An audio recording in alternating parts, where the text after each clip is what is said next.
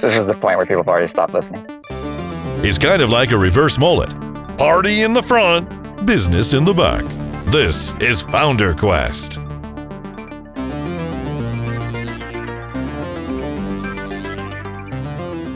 So Ben's joining us today from his car. It's bringing back fond memories. I recorded, I think, the voiceover for our very first like demo video in my car. Oh yeah, nice. My office. So as you may recall, I have a two-story building that I lease one of the rooms, and the downstairs is a uh, wine tasting room. Well, with the pandemic, the company that had the wine tasting room they closed shop. They stopped leasing because, I mean, who's going to go to a wine tasting room during a pandemic, right? Well, they're leasing the space to a new tenant. It's going to take that space. So apparently, hey, we're getting back. Things are reopening. Let's let's taste wine again. But the new tenant wants to have a new door put in. Mm. So I got to the office today, and they're like, "Yeah, we're putting in a new door." And then I'm like, "Cool." Didn't even think much of it, you know. But then, like a few minutes later, you know, there's all this drilling. It's like going, I'm like, ah, I think probably the car is a better place to record Mhm. today. Well, at least you'll have some new friends soon. Yeah. Well, I'm glad you made it at least. So like what's up when I was I missed a week of the podcast and you guys invested our entire Honeybadger savings account into Bitcoin. Yeah. And I'm not sure that was the most prudent investment decision, y'all. I just wanted to say that. yeah, the timing could have been better. Yeah, we really pulled a Roam Research on that one. Oh yeah. What do you mean by that? They invested. They invest in Bitcoin apparently. Oh, they do. Okay. Of course they do. Of course. I mean, it's just a dip. You're supposed to buy the dips, Josh. it's just what, like a, a 30% dip, 40% dip? I think it. I don't didn't. I wasn't watching it, but I read that it had recovered pretty quickly too. Like you Oh, know, yeah. I have no as idea. it I don't as it even- I don't does. even follow it. I don't even follow it. Yeah, I just read random people's opinions. I, I forget where we left it last week, but I just wanted to state for the record that I, I think I mentioned I made some accidental money in Bitcoin back when I was learning about blockchain technology. I have not bought any Bitcoin since, nor do I intend to. And I do not, I do not really view it as an investment asset. Like, this is not For- I'm just gonna, I just need to like state my opinions for the future so I can look back on them with regret. If I don't like, you know, say what I actually think, I'm never gonna have anything to regret. So, So you decided to die on this no intrinsic value hill. right. I'll let you know if I change my mind. Okay, that's fine. Last week y'all did the interview with with Mike, right? Yeah. yeah, it was good. It was a good conversation. Yeah, I don't, I don't really pay attention to it except occasionally I like look at the chart. It's the same with GameStop. Occasionally I'll I'll look at the GameStop chart and then like just see what wild stuff people are saying about it. Yeah. Yeah. Yeah, GameStop was hovering at about 150 for a while, but now it's up to like 170 ish, 180, something like that. Yeah. Yeah. I, I peek at it every now. It's on my watch list when I log into my Oh, brokerage yeah? account. So I just see it. I'm like, oh, okay, cool. And then I move on and check out my, my real actual stock portfolio. you yeah. Oh yeah, yeah. I'm not gonna buy it. It's just I- like Yeah. I- it's like a TV show kind of for me. Yeah, I'm just totally. Yeah. I to be fair, I have like I really don't have much of an opinion like like either way. It's just I I still don't understand it, so I I don't know. I just feel like I probably shouldn't be buying it. that's probably good advice. Definitely. Um, I don't understand anything though. So what am I supposed to do, Right. Josh? Huh? Yeah. Let's just buy the index fund. Yeah, I don't even. Understand. I don't understand that either though. if you really think about it. That's actually, there was a good thread or so on Twitter. I don't know if it was this week or last week, but basically the idea was like, if you feel really confident in your own abilities in your own business, given that, you're probably spending most of your time in that business, right? Like we, you know, spend most of our creative time in Honeybadger because that's where we feel the most potential is. So you're investing basically all of your personal capital in this one business. How do you diversify that risk? Or do you diversify the risk? Do you double Mhm. down, right? Do you maybe do take investment to diversify and so you, you know you, you buy out let, let someone you know do a secondary Yeah. right and so you take some cash off the table if you did that then where would you put the money right do you just go okay i'm going to go buy bitcoin or i'm going to go buy an index fund or whatever and if you do that is that a better use of your money than having just kept the equity and just plowing more time into your business Yeah. It's an interesting uh, thought exercise. It's like, hmm, the, the the whole investment mindset of your business is is interesting to me.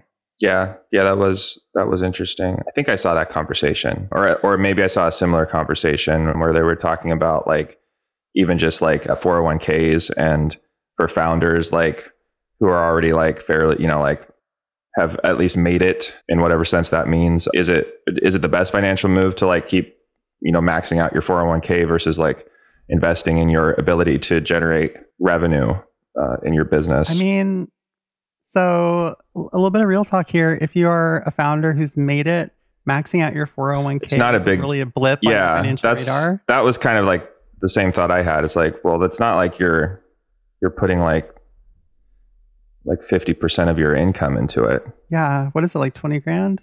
Yeah. Something like that? It's like a chunk of change, but still, it's not like, Yeah. yeah, that's interesting. I think I'm just going to go all in on Pogs. I think we're due for a, a comeback. I think that's going to be how I diversify. But I think it's probably a good move to invest in yourself if you're if you have the ability to like build businesses like that definitely seems like it's a good investment in any case probably still have a 401k is i mean like i i tend to do everything but except bitcoin Yeah, the 401k is a nice backstop. Like you just keep stocking money away, and like you know, later it'll be there, hopefully. But in the meantime, like really, really spend your your time and your energy on making your your business even more profitable. Right.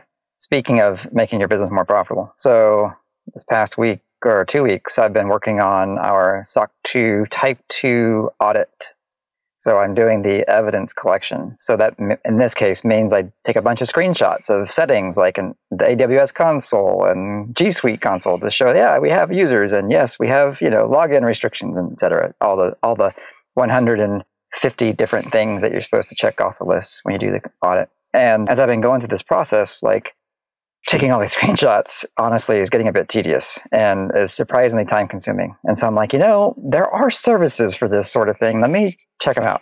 And so in the past three days, I've had conversations with Vanta, SecureFrame, and Drata. These are three providers that what they do is they provide almost kind of SOC 2 in a box. Basically, they help you connect all of your systems and get the evidence that you need for an auditor in a more automated fashion. So, for example, they'll plug into your AWS account and they'll pull out information about your you know, security groups, your web application firewall, your AI, AIM, you know, all the all the access permissions, all that kind of stuff, and and package that up into a nice little format that the auditor can then look at and like, yep, they're good on all these different requirements, right? So you don't have to take screenshots of security groups, kind of thing. And uh, I hadn't really looked at them before because uh, I was like, I don't know if I just want to spend the kind of money, but actually sitting back and looking at it, it's like looking at the time that I'm spending on this and the amount of time I'm paying our auditors to audit all these screenshots that I'm taking. Actually, I think it would be cheaper to go with one of these services and you know have the because your audit is a bit more streamlined, right? Because the auditor knows how that data is going to come in, and it's it's easy format to digest, etc. And but the thing is that after having gone through some of the sales pitches from these vendors, I'm thinking I really wish I would have started with these back the first time because I think it would have been much easier just from the get go. So I think I've been I've been doing the SOC compliance on hard mode, unfortunately, but you know, lessons learned. Yeah. I mean, with my experience, like that just seems to be how projects are. Like you, you do it one time and you don't really know what you're doing, and you just kind of like push your way through it, and then eventually you figure out how to do it better and easier and and all that. Because when something's new to you, you don't know what's what you can safely ignore. You know, Mhm. you don't know. Yeah. I don't know. Well, plus you're you're pumping up the value of Founder Quest. Oh, that's true. We got You a lot of content out of that. That's true. Yeah, At that's least that's hundred dollars worth. that's useful knowledge. Yeah. Yeah, so I think I think the short version is if you are interested in doing SOC 2 compliance and you have no idea what you're doing, talk to these vendors first. Maybe just start with them. They will help you because they have, you know, like customer success people, like a SaaS does, right? You have they have people on staff who are there to help you have success with their product, right? And if you don't get compliant, then you're going to stop using their product, right? So they're going to help you try and get there. And it's still pricey. It's still going to be, you know, five figures a year, but it'll save you, definitely save you some time and maybe even save you some money. Nice. Yeah. So next year, our audit should just be smooth as silk. Just butter. Love it. What are you going to do with all that extra all that extra free time? I made an executive decision. Oh, really? What? Yes. The executive decision is we're going to have more teamwork at Honeybadger. That's uh, ironic. Instead of what what what we have now, which is like anarchy. We would pretty much do have anarchy, I think. Well, I mean, we are coordinated. We do make our plans and Right. we do have things we want to get done. But yeah, we are very independent at Honey Mhm. We work independently. You might even say we're kind of siloed. We go off in the corner and do our own thing for most of the time. And uh, I was chatting with Kevin about this, and I think we're going to try an experiment. So I think we're going to try to actually work together on a project, like at the same time. Kevin is our developer. Yeah, so y'all are going to be developing features together. Like, are you going to pair program? Are you gonna use Ooh, two whoa, whoa, whoa, whoa! Slow down there, Are you going to mob program? pair programming that's that's maybe too advanced for us i think maybe actually we'll, we'll chat and slack a little bit here and there and you know maybe have a zoom call Yeah. So so you're talking about you're both going to work on the same project at the same time, mostly independently, but Most- coordinating. yeah still yeah. right yeah So yeah, I don't know. I, I think that still can fit into our anarchy model. Yeah, it still seems So a little bit. Kind of, Yeah, it's more like little bit, mutual aid or yeah. something. Mhm. There you go. We should like- make a talk, a conference talk uh, about uh, mutual aid development. right. That would go over well. like using using nato as a model for your development process yeah so we'll see how it goes i'm looking forward to it like i think i've been feeling a little lonely i don't know if is, is the right word but maybe just kind of off doing my own thing i was like "Ah, i think it'll be nice to have some collaboration some coordination maybe we'll even get to the level of synergies you know we'll get Oh. some real Synergizing. Synergy. That's Synergies. yeah. That's a blast from the past. maybe it's all these sales calls i've been doing Yeah, I think it's a good Yeah, idea. Yeah, so more to come on that. We'll keep you posted. It's it's a bigger, kind of a bigger project. May not have results for a couple months. Don't Yeah. really want to spill the beans on what it is right now. Oh, You know, competitive information. Don't want to leak it to all of our competitors. I like that. I like that. Yeah. It's gonna keep people on the hook for the next episodes. yeah, But yeah, that that was my week. Yeah. Well, my week, I I didn't. I took some time off, had some family stuff going on, so I did, was not very productive this week. But I did. I what I did work on was I've been working on this little guide for uh, Hook Relay, trying to get some. I'd love to get the marketing machine, you know, the flywheel going on that at least, so we can be moving that along with everything else. And so, yeah, working on some content and What is Hook Relay? such. Well, you tell them. tell us what Hook Relay has been. It's your it's your baby. My baby. Yeah. So Hook Relay is a tool for managing webhooks. So you can record webhooks as they come in or creatively as they go out. Like in our case at Honeybadger, we send a lot of webhooks. And so we built Hook Relay to help track all that webhook action. Mhm. So we log those payloads so we can go and diagnose issues that are happening or maybe replay them as necessary. And of course, it also handles inbound webhooks. So if you are handling let's say a, a post payload request from GitHub about some activity that happens in your GitHub account. You handle that webhook, and we can have give you a place to store that, and then you can you know replay that, send it forward on to somewhere Yeah. if you want, or just or just store it. I think one of my favorite things about Hook Relay is just the visibility that it gives us into like what's happening with the hooks. Because otherwise, like we never had like a dashboard. I mean, I guess we could have built one internally to see like what the activity was and you know it, what's failing, what's actually you know what requests are because you're connecting to like thousands of different people's random domain you know URLs basically, and it's really nice even for like debugging and things like troubleshooting to be able to see what's see what's going on in addition to all the other cool things that it gives you out of the box Yeah. So it's like you might say it's even like turnkey reliability and visibility for hmm webhooks for all your webhook needs. yeah we kind of modeled it on Stripe's I'm- webhooks because we I'm love holding a box up. I'm holding the TurboLinks box right and yeah gesturing at it with my hand. we should Vanna White we style. should do a like our own yeah channel like do our own infomercials Yeah, I, I really wanted the experience of Stripe. Like Mhm. if you if you set up webhooks in Stripe, you can go and you can see all the webhooks they've sent you. You can see the payloads. You can see whether they were successfully delivered or not.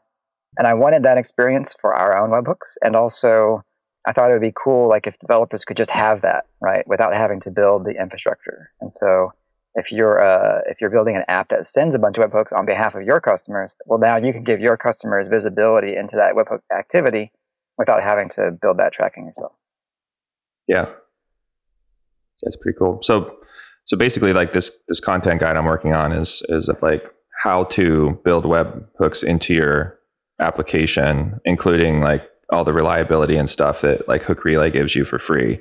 And you know, the idea is that like if that's what you're doing and you just want to save some time, Hook Relay will, you know, be a large chunk of that. You just gotta sign up. So I think it'll it'll be useful to everyone, even if they're not, you know, they don't become a customer. If the, if you're to build like your own backend and build, you know, handle all the retries, build dashboards and all that. But if you want it all turnkey, then Hook Relay is like a big chunk of that work just done for you is this live? So people can people go and sign up now? Like Hook Relay, yes, it is. Hookrelay, yeah. Hookrelay.dev. Yeah. In fact, we have enough customers now that it's actually paying for itself. What? yes. Yeah. So sweet. It's wild. That's wild. That's amazing. So, Josh, is your guide going to have like, are you going to dive deep into the architecture of here's how you build a whole webhook system? And so we're going to like show you all the stuff behind the curtain so you can build your own. And then, oh, by the way, if you want it just done for you, here it is. Or, or are you going to just keep it more high level? I'm starting high level, and yeah, I, I, was planning on it being more high level, just kind of like like a more like a high level like architecture thing or, or specification. Like this is these are the parts that you need to build, but you'll you know you, you're going to have to solve some things because it's not specific. It's not going to be be like specific to like one system. It's not going to be like this is how you build webhooks for like Ruby and Sidekiq or if you're going serverless, like it'll have suggestions on stacks or technologies to use for like the backend, for instance. But yeah, I was thinking of leaving that to the to the user to figure out, but kind of just like showing the part, the things you need to think about that a lot of people don't think about until they encounter like you know the problems that might arise. Like yeah, retrying and all the error handling that you add later and and uh, validation you know for security for security reasons and things. Yeah yeah. Yeah this yeah, is giving well, me flashbacks to like a whole like two or three year process like after we first launched. Yeah. It was just like oh crap there's an edge case here that we didn't think of because yeah because we're not used to doing webhooks at this scale and mm-hmm.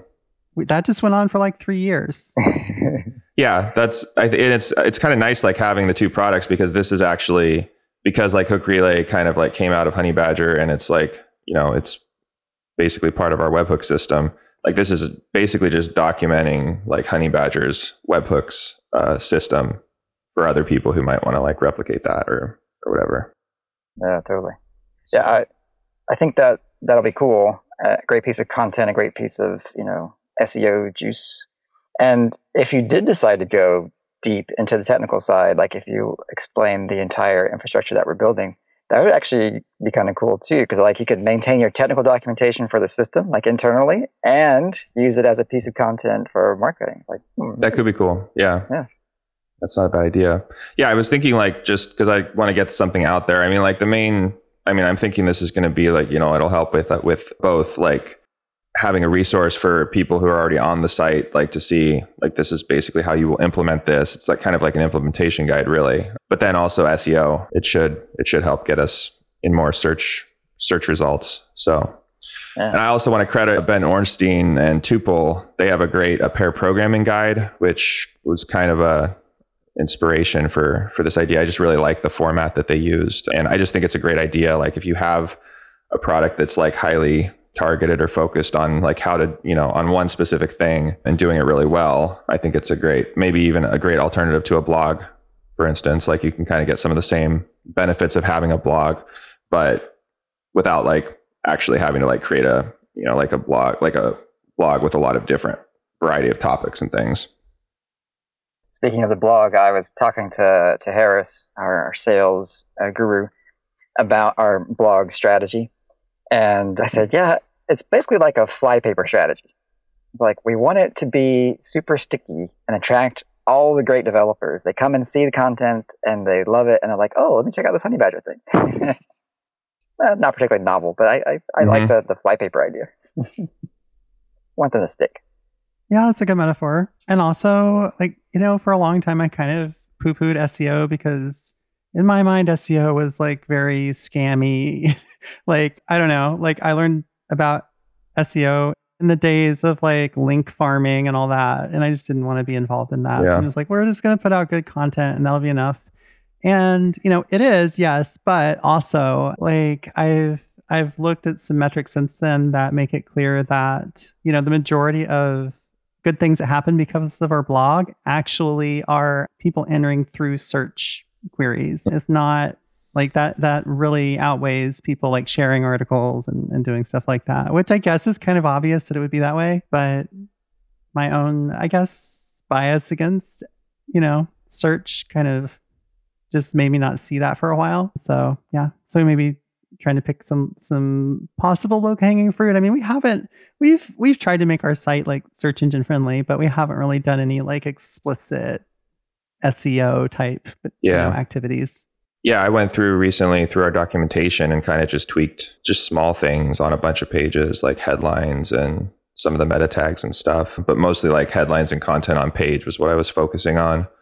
I wasn't using any particular tool to like measure before and after results, but I it does seem like it bumped us up in some of the some of the results for just general like like people searching for more general terms like like ruby error tracking for example which are typically pretty competitive terms. But we actually i think we we rank pretty well for some of those t- terms uh, these days. I think we've been around enough and we're one of the one of the options that come up.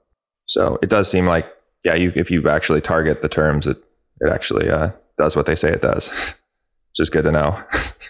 Yeah. You just got to pay attention to it So the moral of the story is there is some value in SEO.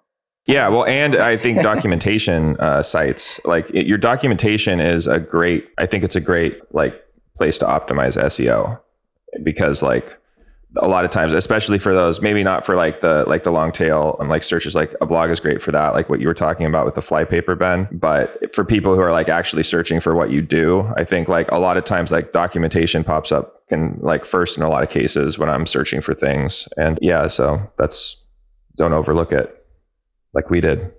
Yeah. Well, this week I I guess the main thing I did was I got our authors lined out for the next quarter of intelligence briefings. So if you haven't been playing along at home, we're having some intelligence briefings created, basically everything that's going on in a certain language community for the quarter.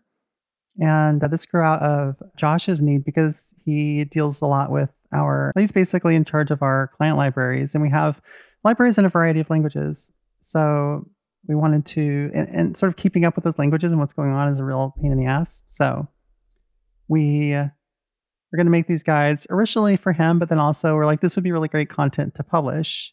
And uh, I've already got like this, you know, system with authors who want to write about programming languages. And so, you know, let's see if we can make some authors like make these summaries. And so far, yeah, I'm pretty happy. We had four or five of them created, and and we're not publishing them because they were for a previous quarter, and we're this was just kind of like a t- trial run to see if the results were going to be okay.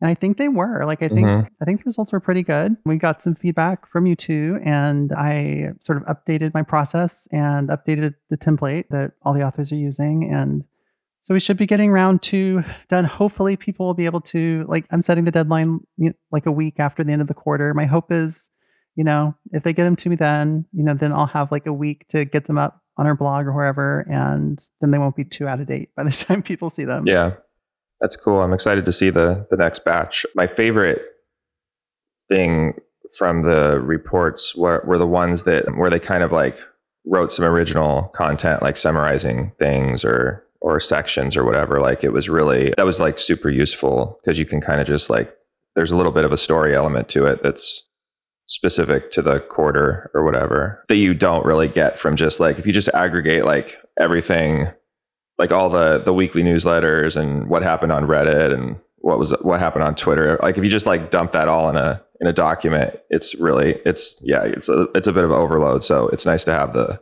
the summary and like this the story of like what the community was interested in and here Oh, are some yeah. articles that they talked about. Like that's yeah, that's the whole idea is to have somebody who knows the who knows the community kind of explain to you what's going on as opposed to just yeah just like if i wanted a bunch of links i could just like write a little script to scrape links from places and it wouldn't be very useful. What's useful is having people who know this who know the the environment being like hey this is what's going on. This is why it's important. And yeah so that's going to Yeah. be something i guess i need to look for explicitly when i get this round of uh, things of uh, reports back Yeah, I We're gonna have to that- start that- calling them like secret agents or, or something, or Oh, instead of authors, or or like detectives. operatives yeah Yeah, that's our detective service. Investigators. Yeah, I think having that that analysis of why this news is important or why these things are important that I've you know that they've collected is is really handy because you, you know the links are great, like you said. Like I could just write a script to collect them, but having someone with that context in the community saying, okay, and it's important because, and this is why you, you should pay attention. And if I think that's really Yeah. helpful to someone who's maybe not as deep into that every day. oh yeah Yeah, and also knowing what to what to surface because there there was like one report that like just did really it really seemed to like just dump every single like link or article that was was discussed or was you know was in a, a newsletter or whatever. And I think it's more helpful if like if it's on a quarterly level, like if you know like what what is actually like the important things that you you really want to know about and Yeah, Yeah. that's true. I just made a note for myself to go back and explicitly just kind of mention that to people because I didn't, I realized I didn't put it in the instructions anywhere. But like I, I put, you know, I put like, here's where a description of the content goes, but I didn't really put what I want inside that description. I realized. Yeah. So, so I'm going to do that. We're iterating in real time here. Oh, yeah. Yeah. Yeah. This is, this is where the work gets done. well and pretty soon we'll have some we'll have hopefully some good examples that we can show future authors or detectives or Oh, whatever we're calling them. Definitely. I mean, I'm going to call them authors because they're already like in the blog system as authors. And like, it just seems like I, Agents. I don't know. I got to be able to talk to these people with a straight face. You could call them research specialists, but then you might have to pay them more. I don't know. I think I'm paying pretty well, honestly. like, I think I'm paying pretty well for looking at, you know, I don't know how much is a, how many weeks is a quarter? 12, 12 weeks of newsletters and just telling me what's going on. I think I'm paying pretty well. yeah. You, But- you don't need to talk to them with a straight face though. You need to talk to them with like sunglasses on, smoking a cigarette Oh, in a that's right, diner, Yeah. like in, or you know, like a Those dive bar somewhere. Okay. smiling. oh, that's right. I can do that. I just realized that it's two weeks since my second vaccine, so I'm ready to go out and uh, recruit secret Ready to agents. party. Yeah, Right. I'm very anxious about being with people in public now, but that's not a, a topic for this conversation. Yeah. we'll ease back into it. Oh yeah, yeah. We're going to have dinner with my sister-in-law on on Saturday, and I'm just like, okay, Starr, you can do this. You can do this. Yeah. And I guess the other thing that that we did this week is we are doing a trial run of Twist as a, a replacement for Basecamp messages, the message board on Basecamp, and yeah, so basically the the long and short of it is the whole like Basecamp BS just kind of left a bad taste in in my mouth in particular. I think in y'all's mouth a little bit, and or maybe you're neutral. I don't care. Or that sounded really harsh. You could, you Well- can be honest with us. Starr. Yeah. We could take it. no, I didn't mean to sound that harsh. I just mean like I'm not. I'm not trying to. I'm not trying to like. I'm not trying to put my opinions onto you. Is what I'm saying. But I just felt kind of gross using Basecamp. Also, like, you know, if I'm being honest, I never really enjoyed Basecamp as a product. Like, it's got a couple things that just really rubbed me the wrong way. we we were Um, kind of talking of like we were having some vague conversations uh, in the past like you know we we have posed like do we really want to keep this part of you know what we're using basecamp for so and we were already using like a subset of it so yeah, Yeah. it wasn't totally out of the blue Yeah, and we don't even use, we weren't even using like I don't know, we were using maybe 20% of Basecamp, Mhm. just the message boards feature. So and the um, check-ins which apparently we all which disliked. liked, but we all kept using for some reason. Ben Yeah, was like, "Can I turn off the check-ins?" And I'm like, "I thought you were the only reason we were doing the check-ins. It's because I thought you liked that. I think I was the only reason we were doing the check-ins. because uh Yeah. Yeah, because I had because I remember when I started, I was like, yeah, I really don't know what's going on because back to that siloed, independent, off in the corner thing. Like I like I, it'd be nice to know what people are doing, right? But but yeah, lately I've been like, this is just a drag. So I'm like, does anybody Ev- really? yeah.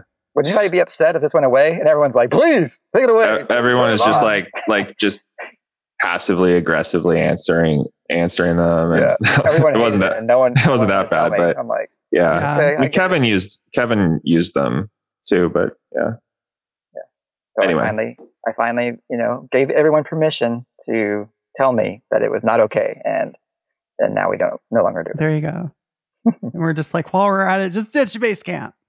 Um, no. So yeah, so we've been trying a new system called Twist. Twist is essentially it's uh it's like threaded discussions, right? It's I figured this out on my own. I'm very proud of myself. So you have threads, you have lots of threads, and you twist them together to make like yarn or something, some sort of textile. So Beautiful that's sweater. why it's called twists. Yeah Mhm. a beautiful sweater, tapestry that is Honeybadger.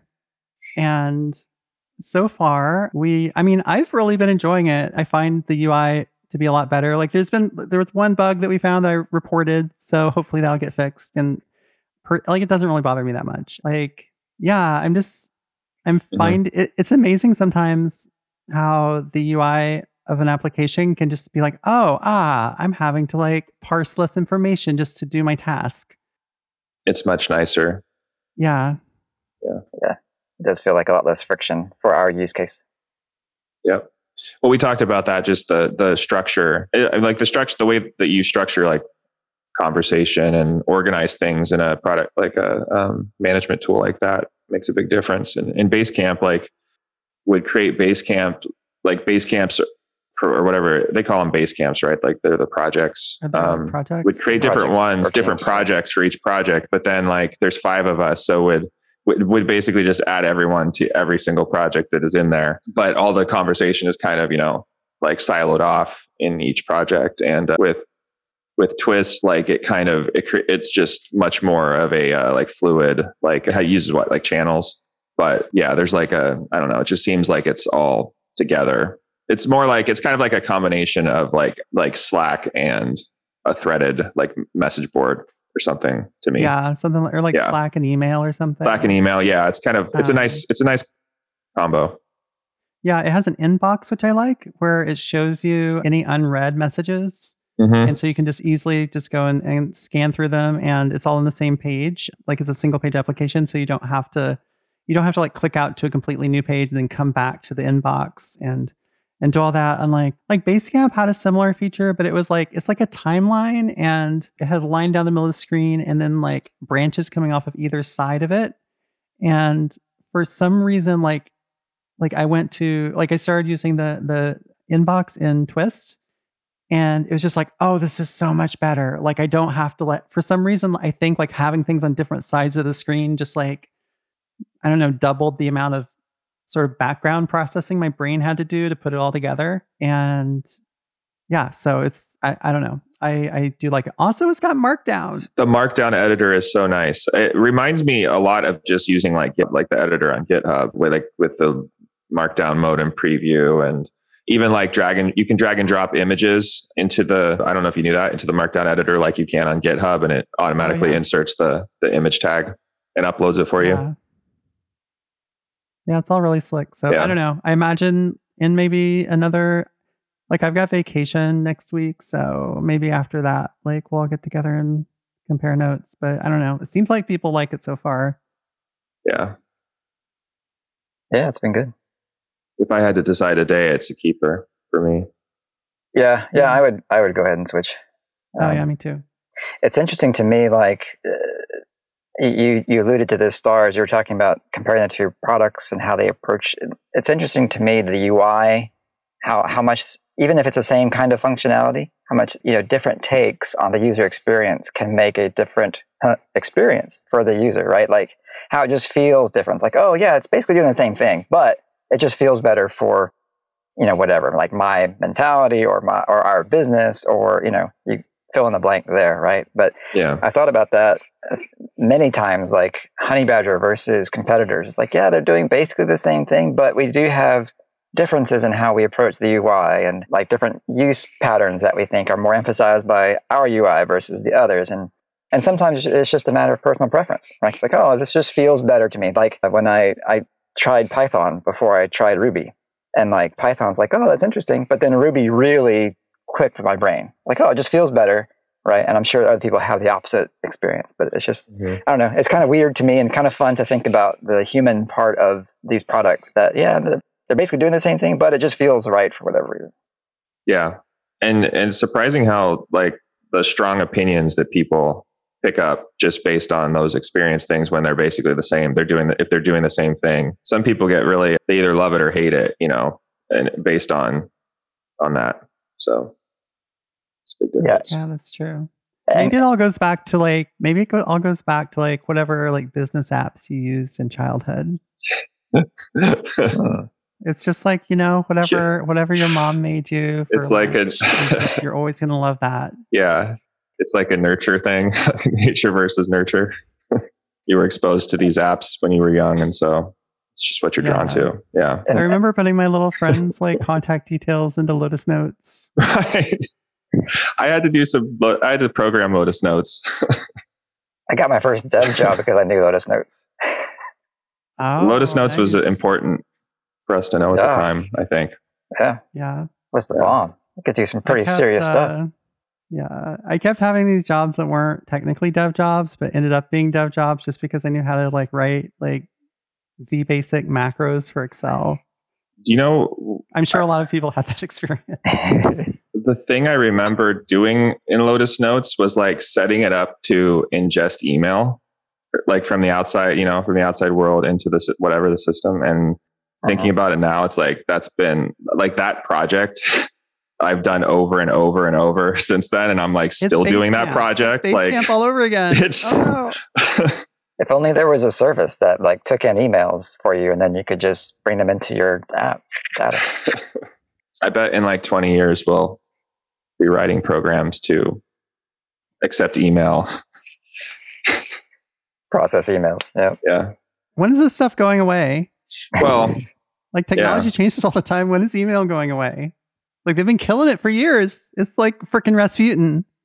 Like when's it going away? It's the cockroach of protocols. There you go. I mean, like after the singularity, they'll still have to like have a way to like import it directly into your consciousness. So, and uh, yeah, I don't know. We'll still be still yeah, be building those integrations. Spam filtering's really good then.